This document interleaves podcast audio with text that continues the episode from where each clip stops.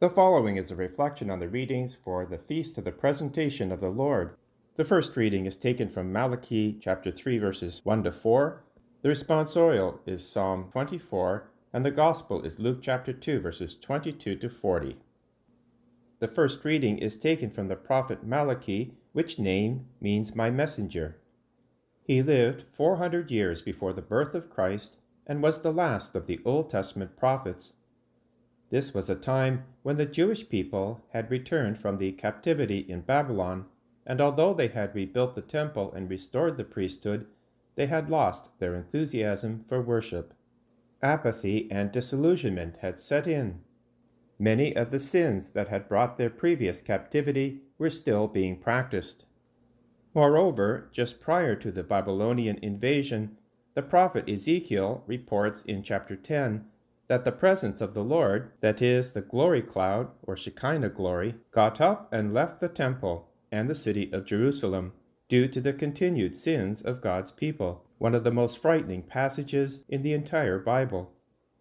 God's presence would not return throughout the remainder of the Old Testament, even though the new temple had been built. As well, according to 2 Maccabees chapter 2, the prophet Jeremiah took the Ark of the Covenant out of the temple just prior to the Babylonian conquest and hid it on Mount Nebo, never to be found again. The temple was empty and vanquished.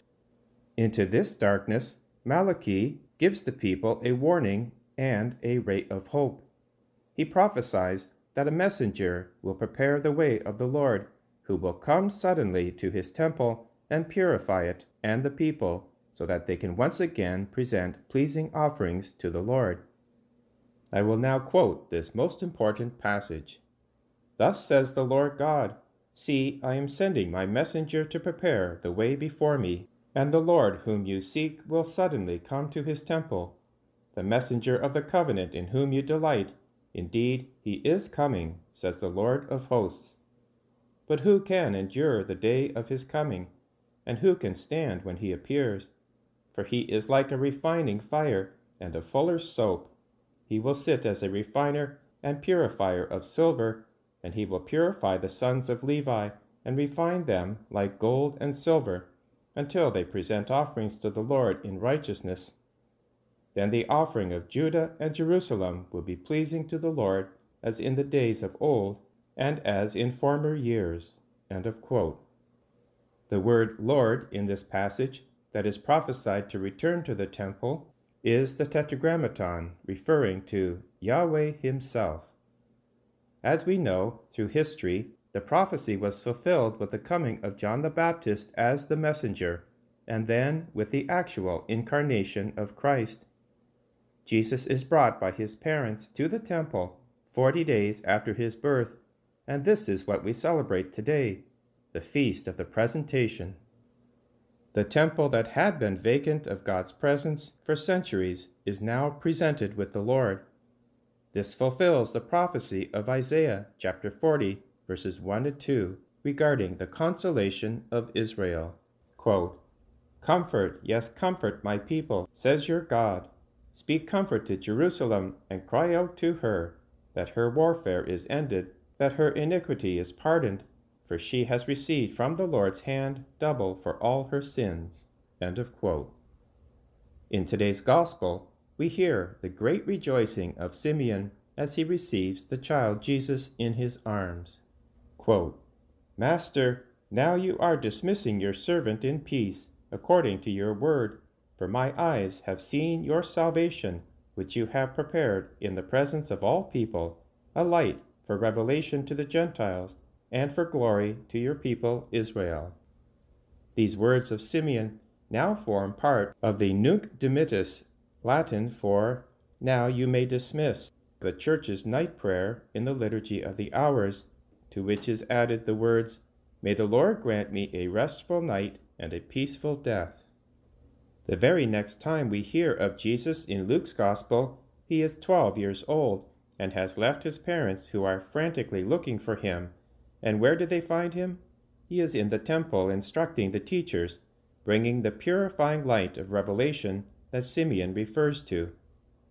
Jesus would visit the temple several more times in his 3-year ministry, each time bringing purification.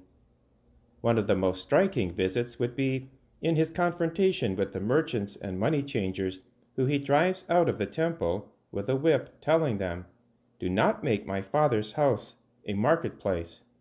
And when the Jewish leaders challenge him and demand to know by what authority he did this, Jesus makes a truly remarkable statement, quote, "Destroy this temple, and I will raise it up in 3 days." The leaders think Jesus is referring to the physical building in Jerusalem, but Jesus is actually identifying the temple with his very body. He takes the purification of the temple to an altogether new level.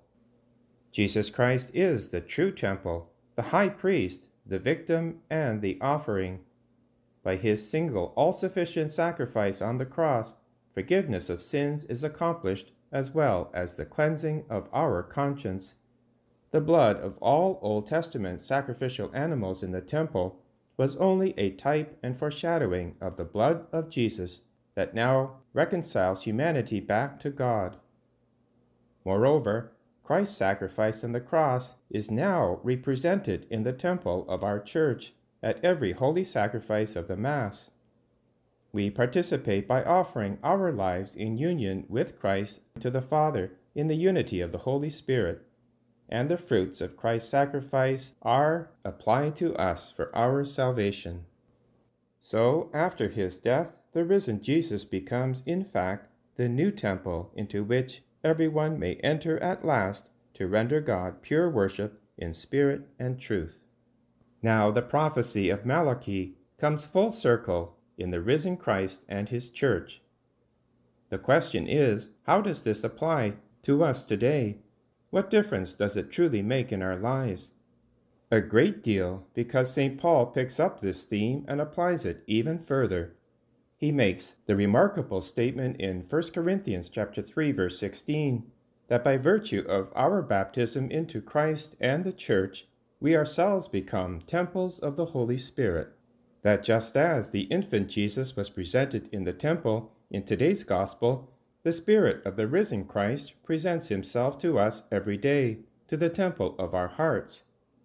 The question is, how well do we recognize him? How open is our heart to receive him? The psalmist in today's response offers an exhortation, quote, "Lift up your heads, O gates, and be lifted up, O ancient doors, that the King of glory may come in. Who is the King of glory? The Lord, strong and mighty, the Lord mighty in battle. Lift up your heads, O gates, and be lifted up, O ancient doors, that the King of glory may come in." Here is where Simeon and Anna can be helpful, because they were the ones who did recognize the infant Jesus and welcome him into the temple of Jerusalem. What did Simeon and Anna have in common? They were humble people of deep prayer, who longed to see the Messiah. They were like Mary and Elizabeth, the little ones, the Anawim, the remnant of Israel who had remained faithful to the covenant. They made the coming of the Lord the priority in their lives, and so lived out a certain degree of detachment from the things of the world, making room in their hearts for the Lord. In many ways they were living what Jesus would later teach as the Beatitudes. Blessed are the poor in spirit, blessed are the meek, blessed are the pure of heart, they shall see God. And they did. They recognized Jesus. They are examples for us to follow, because when we do, when we recognize and welcome this Jesus who always presents himself to us, then we are truly blessed, because Jesus never comes to us empty-handed. He brings his gifts of healing, forgiveness, and joy. His presence purifies and transforms our lives so that we shine forth this same light of Christ to others. As Jesus says in Matthew's Gospel, "You are the salt of the earth and the light of the world." One last point. To the extent that we do accept Jesus more deeply into the temple of our hearts and allow him to transform us, we can then present Jesus to others. The same Jesus of forgiveness and reconciliation, we can bring into our relationships. We take on the role of Mary, who presented Jesus to Elizabeth in the visitation, and now to Anna and Simeon in the presentation. We participate in the very feast we are celebrating, thereby becoming that pleasing offering to the Father. The prophecy of Malachi comes full circle and includes us.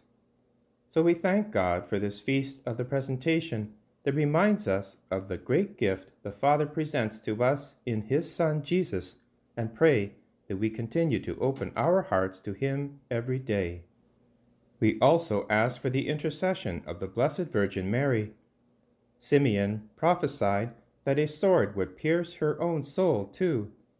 Her suffering, not only by witnessing the crucifixion of her son, but as representing Israel and experiencing sorrow at the division of God's people over her son, destined for the fall and rising of many, is why the Church refers to her under the title Queen of Martyrs. May her prayers help us persevere amidst the trials of this life, and enable us to shine brightly the light of God's presence. Finally, let us imitate the prophetess Anna, who at the presentation of the Lord, quote, began to praise God and to speak about the child to all who were looking for the redemption of Jerusalem. This is our mission today, having been redeemed by Christ, having the Holy Spirit living within us.